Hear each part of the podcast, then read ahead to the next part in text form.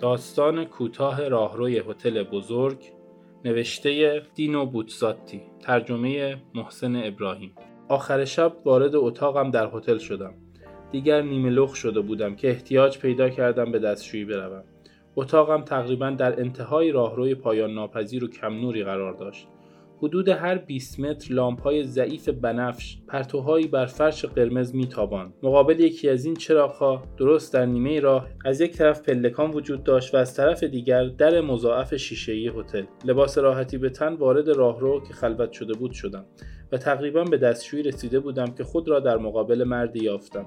او هم لباس راحتی به تن سرزده از تاریکی و از جهت مخالف آمد. مردی بلندقد و چاق بود با ریشی پر. از نوع ادوارد هفتم.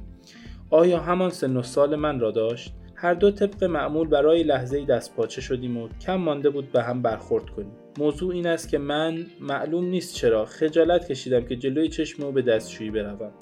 بنابراین هم را انگار که به جای دیگری می‌روم ادامه دادم. او هم همان کار را کرد. اما بعد از چند قدم متوجه حماقت مرتکبه شدم. در واقع چه می توانستم بکنم؟ دو احتمال وجود داشت. یا راهم را تا ته راه رو ادامه دهم و بعد به امید اینکه آن آقای ریشوته این مدت رفته باشد به عقب برگردم. اما از کجا معلوم که او میبایست وارد اتاقی شود و بدین ترتیب میدان را خالی کند؟ شاید او هم می‌خواست به دستشویی برود و با برخورد به من خجالت کشیده بود.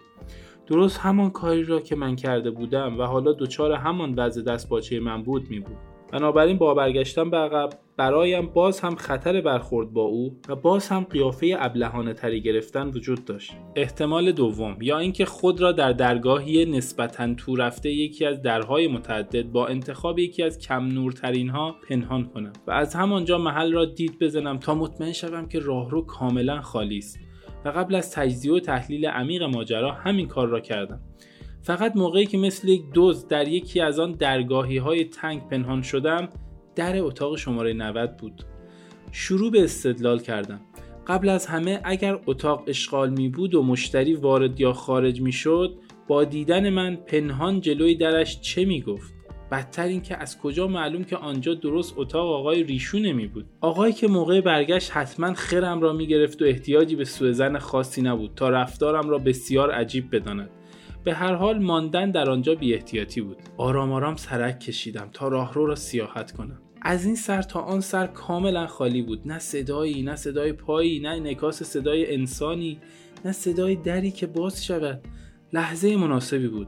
از مخفیگاه بیرون زدم و با گام های بیخیال به طرف اتاقم راه افتادم. فکر می کردم در لحظه ای در طول مسیر وارد دستشویی شوم. اما در همان لحظه و برای اینکه بتوانم پنهان شوم خیلی دیر متوجه شدم آقای ریشو که ظاهرا مثل من استدلال کرده بود از درگاهی یکی از درهای انتهایی شاید در اتاق من بیرون آمد و مصممانه به طرف من حرکت کرد. برای دومین بار باز هم با دستپاچگی بیشتر جلوی دستشویی به هم برخوردیم و برای دومین بار هیچ کدام از ما دو نفر از خجالت اینکه دیگری ببیند جرأت نکرد وارد شود.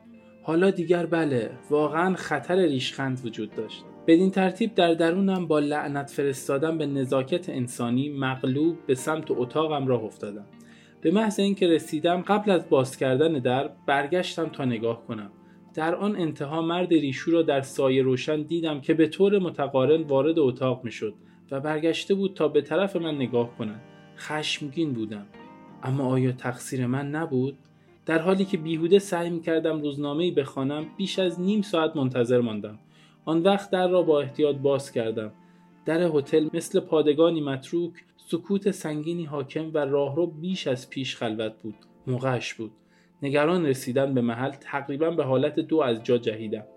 اما از طرف دیگر با همزمانی هولانگیزی انگار که ارتباط افکار برقرار شده باشد آقای ریشو هم از اتاقش بیرون پرید و با چابکی حیرت انگیزی به طرف دستشویی به راه افتاد.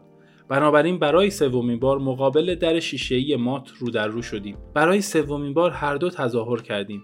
برای سومین بار هر دو بیان که وارد شویم به راه خود ادامه دادیم. وضع آنقدر مزهک بود که یک هیچ یک علامت یک لبخند ناچیز کافی بود تا یخ را بشکند و همه چیز را به خنده واگذار کند اما نه من و نه احتمالا او حال شوخی نداشتیم. برعکس خشمی آتشین زبانه می‌کشید و حسی از کابوس انگار که همه چیز به طور اسرارآمیزی علیه ما طراحی شده بود. همچون تلاش قبلی در درگاه دری ناشنا چپیدم. تا با پنهان شدنم در آنجا منتظر وقایع بمانم. حالا برای محدود کردن خسارات به صرفم بود صبر کنم آن مرد ریشو که قطعا او هم مثل من در اطراف دیگر راه رو پنهان شده بود به عنوان نفر اول از معمن خارج شود. بنابراین میگذاشتم تا مسافتی جلو بیاید و من بعدا بیرون بزنم. به این قصد که نه دیگر جلوی دستشویی بلکه خیلی این طرفتر به او برخورد کنم. تا پس از برخورد آزاد بمانم و بدون شاهدین مزاحم وارد عمل شوم. اما اگر او قبل از برخورد با من تصمیم می‌گرفت وارد محل شود چه بهتر. او پس از برآوردن غذای حاجتش به اتاقش می‌رفت و دیگر برای تمام شب پیدایش نمی‌شد. در حالی که با یک چشم به زحمت از کنار دیوار دید می‌زدم به خاطر فاصله نمی‌توانستم ببینم آیا آن دیگری هم متقابلا همین کار را می‌کند. مدت مدیدی در کمین ماندم. خسته از سر پا ایستادن بدون اینکه از پاییدن دست بردارم روی زانو چنباتمه زدم اما آن مرد تصمیم به بیرون آمدن نداشت. مثل اینکه او هنوز آنجا در همان شرایط من پنهان بود. صدای زنگ ساعت دو نیم را سه را سه و را سه و نیم را شنیدم. دیگر طاقت نداشتم. سرانجام خوابم برد. دیگر ساعت شش صبح بود که با استخوانهای خرد و خمیر از خواب بیدار شدم. در همان لحظه چیزی به یاد نمی آوردم چه اتفاقی افتاده بود؟ چرا آنجا روی زمین بودم؟ بعد دیدم دیگرانی همچون من با لباس راحتی چمباتمه زده در درگاهی های صدها و صدها در به خواب رفتند. بعضی ها به زانو بعضی ها نشسته روی زمین بعضی ها ایستاده مثل قاطرهای در حال خواب. پریده رنگ منهدم همچون بعد از نبردی شبانه. برای ارتباط با ما آیدی صوفی underline کاپل را در اینستاگرام جستجو کنید.